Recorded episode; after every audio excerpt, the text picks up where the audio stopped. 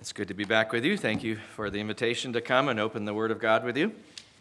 I wish you a Merry Christmas and a Happy New Year. I imagine uh, as the New Year was coming around, perhaps you began to plan out the differences that you'd uh, make in this new year, uh, what you uh, would uh, resolve uh, to do differently. Uh, every Christmas time, as I think of the new year coming, I start thinking of, you know, I've got to exercise more. There's, there's weight I, I need to lose. Uh, uh, I probably should go to the dentist this year. Yes. You know, th- those kinds of things where, where you set uh, resolutions. You look across the, the previous year and, and you think of what's happened that year. You look forward uh, to the next year and you think of what you would like to happen uh, in the next year. And as we roll around the first of the year, it's a time in which we think about what's happened before and what will happen next. And there's a passage in the New Testament in which uh, the Apostle Peter, the one that you know as the most famous of the disciples, the most outspoken among them, uh, you know him to be a great fisher of fish, uh, who eventually became a fisher of men and became a leader in the early church. Uh, most of the first half of the book of Acts is about uh, Peter's leadership. Uh, wrote uh, a couple of letters uh, to uh, largely Gentile churches spread into the area that we would now call modern Turkey. And he writes to encourage them because of the difficulties of persecution that they're enduring. And his exhortation in chapter 1, I think, fits very well for us as we take stock of what's happened this past year and as we look forward to what we would like to happen uh, this new year. Uh, because he tries to set in perspective uh, the experiences that they're enduring. Uh, they're enduring a very hard time. Uh, they are subject to uh, mistreatment, rioting, prevention from being able to buy and sell very easily. And yet, where should their hope lie? In whom should they place their hope? And I would invite you to open your Bibles, if you have them, to the first chapter of 1 Peter and listen to uh, our friend, the Apostle Peter, as he writes to us. I'm going to read the first nine verses. 1 Peter chapter 1. Peter, an apostle of Jesus Christ, to those who reside as aliens, scattered throughout Pontus, Galatia, Cappadocia, Asia, Bithynia, who were chosen according to the foreknowledge of God the Father, by the sanctifying work of the Spirit, that you may obey Jesus Christ and be sprinkled by his blood. May grace and peace be yours in fullest measure. Blessed be the God and Father of our Lord Jesus Christ who, according to his great mercy, has caused us to be born again to a living hope through the resurrection of Jesus Christ from the dead, to obtain an inheritance which is imperishable and undefiled and will not fade away, reserved in heaven for you, who are protected by the power of God through faith for a salvation ready to be revealed at the last time. In this you greatly rejoice, even though now, for a little while, if necessary, you've been distressed by various trials. So that the proof of your faith, being more precious than gold, which is perishable, even though tested by fire, may be found to result in praise and glory and honor at the revelation of Jesus Christ. And though you've not seen him, you love him. And though you do not see him now, but believe in him, you greatly rejoice with joy inexpressible and full of glory, obtaining as the outcome of your faith the salvation of your souls. In light of the persecution and the difficulties that they are enduring, uh, we, in our experiences, uh, may find comfort as well. Uh, we're not subject to a lot of persecution yet in the United States, although, as you can see, our nation is becoming increasingly post Christian uh, we're likely to find increasing pressure to accept the morals of the society around us and to live as they live and to accept what they accept, as opposed to standing up for what Christ would ask of us. Uh, but these passages also apply uh, to other forms of difficulties that we experience. And you'll notice that he says, take your eyes off of these trials so much and look forward to what they prepare you to accept and to, to enjoy. He says uh, that we should think about the living hope that we have. Uh, we should concentrate on the inheritance that we have with Him in heaven, that we should rejoice in the faith that He has given us for the salvation that will be made complete when we see Jesus face to face.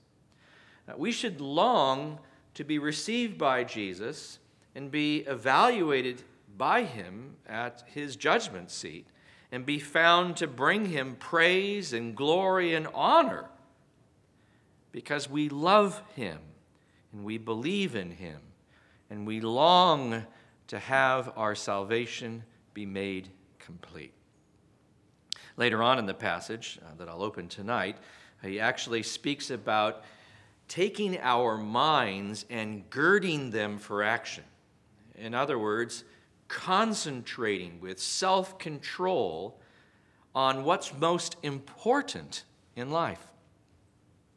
This Christmas, we went back to Wisconsin, uh, where my son and his wife uh, gave birth to, my son didn't give birth, his wife gave birth to uh, their firstborn child, uh, a new granddaughter for us. We saw the pictures. Uh, we even Skyped a little bit to see her move around at all, but uh, we had not yet bonded with her. And it made it uh, a joy to go back and meet her face to face, get to enjoy her, and my son and his wife as well. We have another son and his wife nearby, and they came and joined us. It was a fun Christmas together with family. And we were enjoying each other and the blessings that God had given us. But we received also word on Christmas Day itself uh, that my brother in law's uh, father in law had passed away. And they asked us if we would come and join them at the funeral as soon as we got back to California again And there was a contrast between the new birth of the new life of our latest grandchild, uh, we now have four, uh, with the contrast of a person whose life has come to an end and who's now gone to be with God. And it enabled me as I was thinking uh, and evaluating the previous year and making my resolutions for the new year to think of the perspective of what we face as a newborn child coming into this world and what it's like to have finished one's life at the very end. As we went to his funeral, uh, he is a veteran, and so we went first to uh, the military cemetery, and, and uh, taps was played, and the, uh, the honor of the flag being folded and presented to the family uh, was a, a, very interesting and uh, very moving experience. But as we listened to the eulogy of his life, we thought through his priorities and the influence that he has had on his children and on his grandchildren. And at that time, we received word that a dear friend of ours lost his brother, and he began to describe to me uh, the fight that was going to ensue uh, between the siblings as to who would get the stuff that his brother had left behind. How did he know it was going to be a fight? because every time a member of their family died, there was a fight over their belongings. In fact, uh, his sisters, he said, had already left and rushed to his house to claim as much as they could possibly get as quickly as they could. And he says, I just give up. I just say, take whatever it is you want. I don't care. If you have something you want to pass on to me to remember my brother, that's okay with me, but I refuse to fight with you in these things. Do you notice that Peter speaks of an inheritance that's completely different than that which we work toward every day of our lives? Uh, so many of us spend so much time in the day to day caring for our living that we hardly think of the future and its implications. We hardly live for the right reasons with the right goals in mind if we were thinking of a different kind of inheritance, if we were thinking of a different kind of relationship, if we thought of a legacy that would last from one generation to the next, as to how we influence others, then we'd be much more interested in the long game uh, that Peter speaks of. Did you notice that he said in verse 2 that God set his love upon us and that he chose us before the foundation of the world that we would obey him? What a thought. Long before we were ever a twinkle in our mother's eye, God, not limited by time and space, already had established a relationship with us, choosing us to be one of His, to be pleasing to Him by obeying Him. And consequently, when in time we were born and came to hear the gospel and believed and placed our faith in Him, he says that He caused us, verse 3, to be born again to a certain, sure, living hope. This hope transcends any of the difficulties of the experiences that we undergo because it's a hope that enables us to carry on even through the sadness of the frustrating experiences that we endure. Some of us have had financial setbacks this year. Some of us have had health setbacks this year. Some of us just wish we could get along with our spouse. Some of us are saddened by the choices that our children are making. Uh, some of us are frustrated with our work. Some of us wish we had work. Whatever these experiences are, he speaks past them as if they don't matter as much as our eternal destiny and the living hope that we cling to. A hope that has become real for us because of the resurrection of Jesus Christ from the dead. His victory over death by being raised by God Himself, proving that His sacrifice on our behalf was acceptable to the Father, has given us a hope that when He takes us to be with Him, we will receive, verse 4, an inheritance that is imperishable, undefiled, and will not fade away. No one can steal from us this inheritance. No one can trick us out of this inheritance. This is an inheritance that out of love God gives to us. It's reserved in heaven for us. It's protected by the power of God. It's part of our salvation, it says in verse 5, through faith for a salvation made complete when Christ comes and reveals himself to us, taking us to be with him forever. In 2008, when the Great Recession came, many of us found a reversal in our investments in the stock market. Uh, some of us don't have much investment in the stock market other than perhaps uh, our retirement accounts in some sort of uh, mutual fund. Uh, but still, if you watch that, you would notice that it took a, a great reversal. Same thing with housing values. A number of people who once thought they had equity in their homes uh, found themselves reversed and that they actually owed more on their homes than their homes were worth. Trying to sell their homes, they found that no one wanted to buy them or could even get credit to buy them. It's as if everything that a person had set up for himself to protect himself was reversed by something as simple as an epi- epi- an economic crisis uh, caused by a housing bubble that burst. If we rely for our hope and our destiny and our protection and our ease of life in what we do for ourselves, we would be just as disappointed as the person who trusts in the works that he can do for himself to save himself. It will be destroyed it will be burned up at the evaluation of Jesus Christ. But if we trust on what He wants to give us, if we live for Him as opposed to living for ourselves, uh, we would find a surety, a certainty, a comfort that comes in spite of any kind of difficulty. Because these things do not fade away, these things cannot be corrupted, these things cannot be spoiled. They are guarded by God Himself, by His power, to be revealed at the last time. Remember, He chose us to love Him and obey Him. He chose us even before we were born. We might say, if all this is so wonderful and so secure, then why is my life so difficult? And that's what I would like us to concentrate on in the next few minutes, verses 6 through 9. He says, In this you greatly rejoice, what I've just described, the certainty that we have with Him in Christ. Even though now, for a little while, if necessary, you've been distressed by various trials.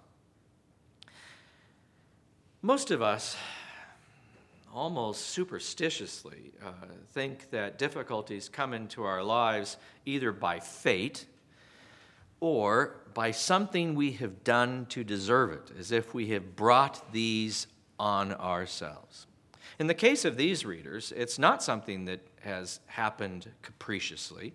It's not something that they have brought upon themselves. They're suffering for their faith. They are standing true for Jesus Christ, obeying Him, and yet life is difficult to live because of persecution. I don't know if in your own workplace uh, or in your own university situation, uh, you feel persecution by those who believe something significantly different from you and mistreat you because of that. Or it could be as simple as the day to day problems that you face. He says to us that we can have a disposition of joy in spite of our circumstances. He says that the trials that he allows into our lives are not meant to destroy us, but actually to refine us and bring glory to God. He says that the trials that happen are temporary, just a little while. Only if necessary, meaning that God controls situations well enough that He only allows in our lives the amount that will refine us and bring glory to Him, not so much that it would destroy us. And this is true of a great variety of trials in our lives. When we are enduring them, when we're experiencing them, they seem as if uh, they can be completely defeating and seem as if they're so frightening that we can't see past them. I told you that at Christmas time we were looking back over the past year that we had experienced and we were thinking about the various things that we went through. And in our own family, the big surprise for us in October is that my wife felt a lump in her breast. I went to the doctor. They said, yes, uh, that is a suspicious lump. Uh, she went through a series of tests. Uh, they said, yes, that is cancer. And they suggested surgery immediately. So for us, this is the year of breast cancer. My wife, as she was thinking about uh, the surgery and was uh, preparing for what the future might hold, asked me, Do you think God is punishing me? I almost laughed out loud when she said that. I said, Of course not. Uh, for what reason would he punish you? He loves you, he's not punishing you. She said, Do you think he's disciplining me? Uh, we read in the Word how God, uh, through various circumstances, seeks uh, to discipline us at times. He tells us we're not a child of His if we have not uh, felt his discipline. Uh, he tells us we should expect it, just as our own human fathers have disciplined us, so our heavenly Father disciplines us as well. And I said, Carol, frankly, I don't think so. I don't think that he is disciplining you. I can't sense uh, that there's an aspect of your life that he is seeking to uh, uh, uh refine in a way in which he says you're doing it wrong, do it this way instead. I, I don't think it's that. And so she said, Well, why do you think I'm facing cancer? At this point, we didn't know uh, completely what the outcome would be. And as we were telling our children, uh, my oldest daughter, who's a lot like my wife in personality, uh, was ready to drop everything that she has in Dallas and rush out here to California and care for her dying mother. We kept saying, she hasn't even had the surgery yet. She's not dying. Uh, she doesn't need constant care. I live with her. I can help her through this. You don't need to come out with your three little children, six, four, and one, and care for your mother. But it is a scary thing to face something as frightening as the C word. When we went to the uh, surgeon's consultation uh, to hear the results of the biopsy, uh, she started drawing on her board uh, what cancer cells look like and where they're found in the breast and how they spread and things like this. And I was thinking, like, is she going to tell us the answer or not? What happened in the biopsy? I was trying to be as patient as I could, but I suspected she is warming us up to the idea that 30 minutes into the conversation, she's going to mention the word cancer. And it was true. That word did come out. And she actually said a few minutes later, Now, if you're not hearing anything I've said since I said the word cancer, I'll give this all to you in writing. I'll have a whole big packet I can hand you. If, if you're totally tuned out and thinking of other things, I can give you something you can read later when you calm down. But if you notice how Peter writes how we face difficulties in our life, he says, don't focus on how you can control things and how you prepare for the future because you're not in control of these experiences.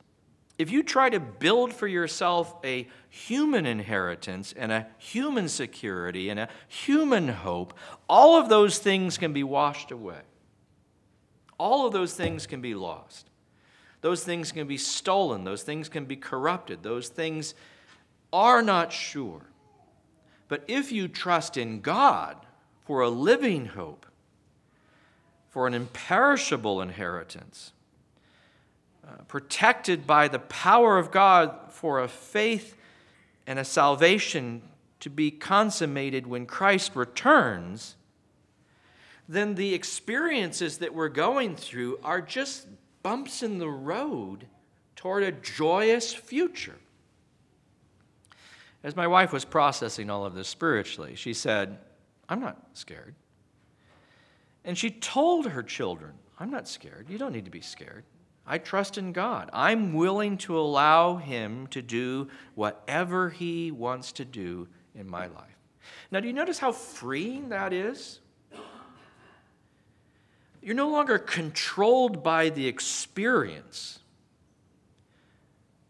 but you have a rock of hope in the person who created you and who loved you even before you came into existence. That is certain, and that is comfort. These trials that we experience are temporary, only if necessary, and, verse 7 says, have the value of proving our faith in the sense of testing our faith to demonstrate it is true. My father was a metallurgical engineer at Kaiser Steel in Fontana, hence I was born in Fontana and, and reared in Upland.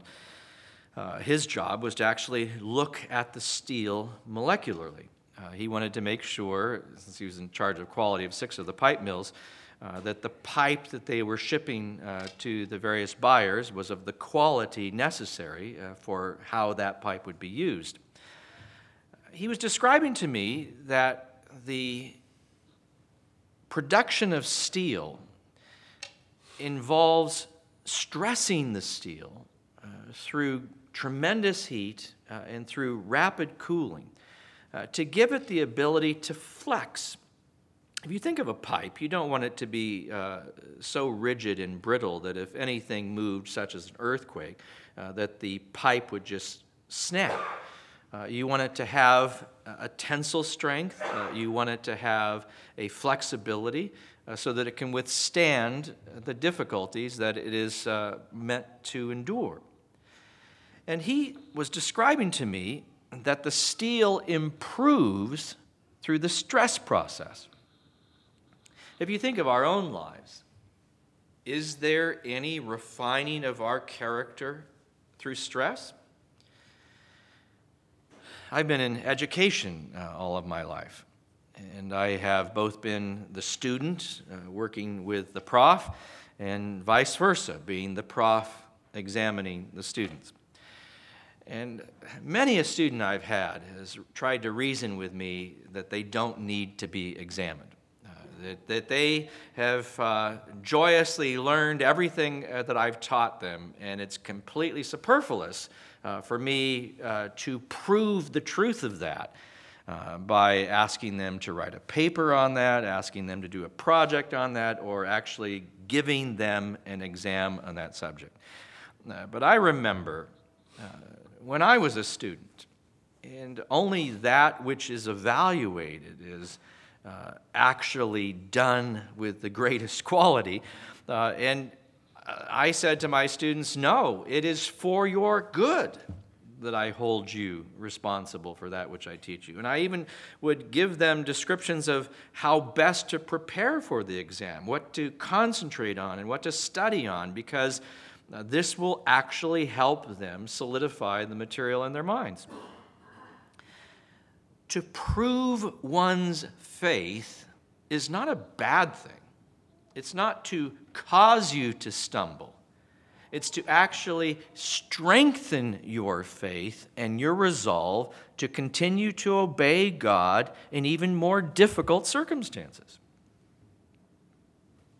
And it even gives testimony to the fact that Jesus Christ actually has changed our lives, is empowering us to live for Him. Probably the oldest story in the Bible is the story of Job, in which Satan appeared to God, and God said, Have you considered my servant Job? And Satan said, Well, the only reason he is obeying you is because you're so kind to him. Uh, if you weren't so kind to him, he would not obey you. In fact, he would curse you. And uh, rather surprisingly, uh, the Lord allowed Satan to touch Job in his life. And if you read the book, you know the story and you know how it comes out. And Job, as a righteous man, could not understand the difficulties that he was enduring. One thing you do know if you've read the story is you realize that God was honored and glorified, and Job was actually comforted and rewarded for how he remained faithful to God through that entire, the entire terrible experience. In fact, he says, Though he slay me, yet will I serve him. I believe in God that much, I trust him that much I don't understand why he's allowing this in my life, but I trust him. This is the kind of gold that is refined in our life, though tested by fire, proves itself to be true. I don't think many of us could think of a more precious element than gold itself. Yes, you can purify it slightly uh, by heating it to a molten state and removing any kind of dross in it. But most of us want a, a gold that is stiffer than that. The, the ring that I'm wearing here is, is not uh, 24 karat. It would be more like 14 karat because I want it to be stiff enough that it actually keeps its shape as a ring. Gold, though tested by fire, is proved to be genuine, and our faith, our trust in God, is actually strengthened through the difficulties that we endure and when we go to receive the reward that He gives to us, we will find that it results in praise, glory, and honor at the revelation of Jesus Christ. Think in your life this last year of the experiences that you have gone through and ask yourself if there were times in which you just said, it appears God doesn't care. It appears as if God doesn't know. It, it appears as if God is seeking to squish me. I had a friend in college, my best friend, uh, best man in my wedding, uh, who I thought was the most talented young man that I knew. Uh, he was already accomplishing many of the things that I dreamed of being. Uh, he was already a youth director. We were both uh, studying work that could lead us into youth ministry. He already had a position in youth ministry. But in his uh, young adult life, he made a series of, of, choices that caused some major reversals in his life. The last time I ever saw him, we were standing in the parking lot at the edge of Biola's uh, entrance, and he said to me, I feel like I'm a paper cup that God has just crumpled and thrown away and will never use again. Uh, those words have haunted me uh, through the decades until uh, several decades later, uh, Facebook was invented, and I got onto Facebook and tried to find my friends and started punching in their names. I punched in his name and found out I was the president at Emmaus Bible College. He was the dean at LeTourneau College in Texas. I thought, like, what do you know? Isn't it amazing how God doesn't give up on us? even though we will give up on ourselves, but that God redeems us and works with us and brings us back around to where we can serve Him again and honor Him and bring glory to Him. When my dear friend stands before God someday, it will be for praise and glory and honor for the service that he has shown to Jesus Christ because God's love for him has never failed. And his love for God and desire to serve God, though squashed at one point, was not completely dead, but was awakened by the Holy Spirit within him uh, to seek to serve him again. I hope as you think through the past year and whatever the difficulties you've experienced, uh, you have not given up hope in God and have not decided for yourself that uh, this is where I should just turn around and serve myself. As you've seen in this passage, what happens to a person who lives for himself and who uh, seeks to accumulate as many things as possible? You think in our society, uh, the values that we have, uh, I would say for Americans, it has to do with our own personal pleasure. Uh, we would describe happiness as our uh, highest aim, uh, peace uh, for ourselves. And we think that our own entertainment and comfort are the things that we should crave to bring into our own lives. but you'll notice that those things won't truly satisfied, are not lasting, can be destroyed, uh, can be corrupted, stolen, lost. The only thing that is secure is our eternal destiny in Jesus Christ as we have trusted in Him. It's protected by the power of God. And so, God may, if He wishes, allow difficulties into our life in order to refine us. We may think it's too strong for us to handle, but he promises it is not. One of my older brothers uh, was uh, an electrical genius uh, since his youth. Uh, he eventually became an electrical engineer. When he was a young boy, we had an electric train set that was given to us at Christmas, and it had a transformer with a dial on it that you could crank up higher and higher that would deliver more electricity to the locomotive, and the train would go faster and faster around the tracks. Uh, he began to realize that this transformer could deliver electricity to more than locomotives, and he took the wire and hooked them up to two metal flashlights. And since uh, there was a dial, he realized that he could control the amount of electricity and asked his friends to hold flashlights in their hands and uh, see how high they could go on the dial before they cried out uh, for mercy. Uh, after he'd done this to numerous ones of his friends, he decided to do it to his younger brothers as well. Uh, I knew him well enough to realize uh, that he was not completely trustworthy. He promised that he would stop the moment I cried out. I didn't trust him that he would. Uh, but I decided, well, all I have to do is let go.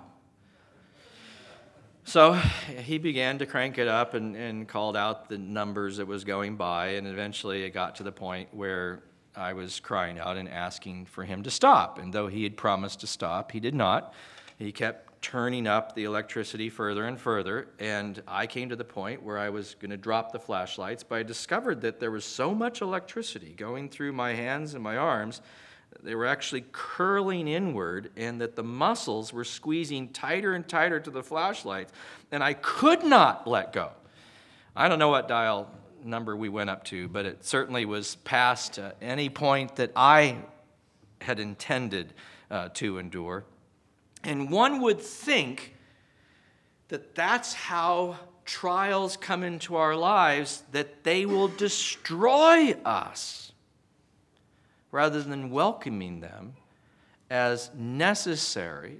Remember, well, that's what he says necessary parts of our lives that are only temporary and meant to get past to the other side, having had our faith refined and honed so that the direction and the values of our lives are actually reoriented towards the truth that we're not clinging to the values of our society, that we're clinging to the values of God.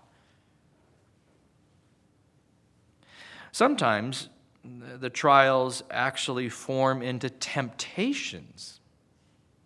James tells us that these temptations are actually of our own device, that we build bait and catch ourselves in our own tempting circumstances we are told in 1 Corinthians 10:13 that these temptations are not unique to us, uh, that we all, as human beings, uh, are facing the same kinds of temptations, and that God can be trusted that with every tempting circumstance that He can give us the way of escape. We can either take Him at His word at that, or we can say to ourselves, no, the temptation is so strong, I have no choice but to give in to the temptation and sin against God. Trials can actually refine our faith and prove to us the truth that the empowerment of God can meet our needs even in tempting circumstances. So that when He promises the way of escape, we believe Him for that and are willing to faithfully, with joy, in Him, not in the circumstance. There's no reason to take joy in the painful circumstance, but joy in our relationship with Him, so that we can endure these difficulties without sinning and remain pleasing to God all the way to the end. Listen again to the closing three verses of the outcome of our trials. Verse 7 says, So that the proof of your faith, being more precious than gold which is perishable, even though tested by fire, may be found to result in praise and glory and honor at the revelation of Jesus Christ. And though you have not seen him, you love him. And though you do not see him now, but believe in him, you greatly rejoice with joy inexpressible and full of glory, obtaining as the outcome of your faith the salvation of your souls. John wrote to us that he has no greater joy than seeing his children going on and serving the Lord. And as I see students that have once uh, sat in my classrooms uh, teaching someone else what I taught them, there's no greater joy than that. Uh, if I watch my own children, of, which I have five, grow up and of their own free will choose to serve the Lord, I have no greater joy. And to sit in a funeral shortly after Christmas and hear my relative's life re explained and examined, and to see his children and his grandchildren there, it reminds me of the opportunity and influence that we have uh, to rear our children in the ways of the Lord and to help them as they seek to rear their children, our grandchildren, in the ways of the Lord. And it is of no greater joy than to see the faith that we have passed on to our children and then our children's children, and if the Lord perhaps even our children's children's children. May the Lord graciously honor the faith that He has enabled us to exercise as we trust in Him, not in circumstances, and as we focus not so much on the trials, but on the outcome, an inheritance that is secure, preserved in heaven, protected by the power of God, bringing praise, glory, and honor to Him when He returns for us. Father, I thank you, therefore, on the basis of your word, for the truths that you have taught us. Uh, certainly, they don't seem to make sense in one way when we just look at uh, what has happened in our lives. Uh, there are times in which uh, we would doubt. But, Father, we know from your word and from experience of how you've worked in our lives previously and the testimonies of how you've worked in other people's lives that you are trustworthy and that what you have promised will come true and that we can rely on you. We think of the man who wrote these words that we're reading so many years later. The man who, though he was willing to wield a sword to prevent our Savior from being arrested, not soon afterwards was not willing to stand up and admit that he even knew him and denied our Lord three times.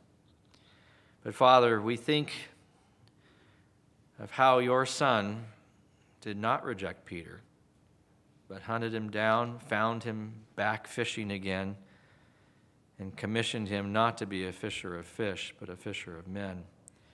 And even more so, a shepherd of sheep, a pastor, a preacher, a teacher an apostle. And I thank you, Father, that the wisdom that we hear from Peter's mouth is wisdom of experience, of knowing the difficulties in life, and yet choosing that which pleases you. We thank you that he was willing to be true to you even to his martyrdom. And we pray that we would be faithful to you and honor you and bring glory to you. Thank you for your love and your care in our lives. We pray these things in Jesus' name. Amen.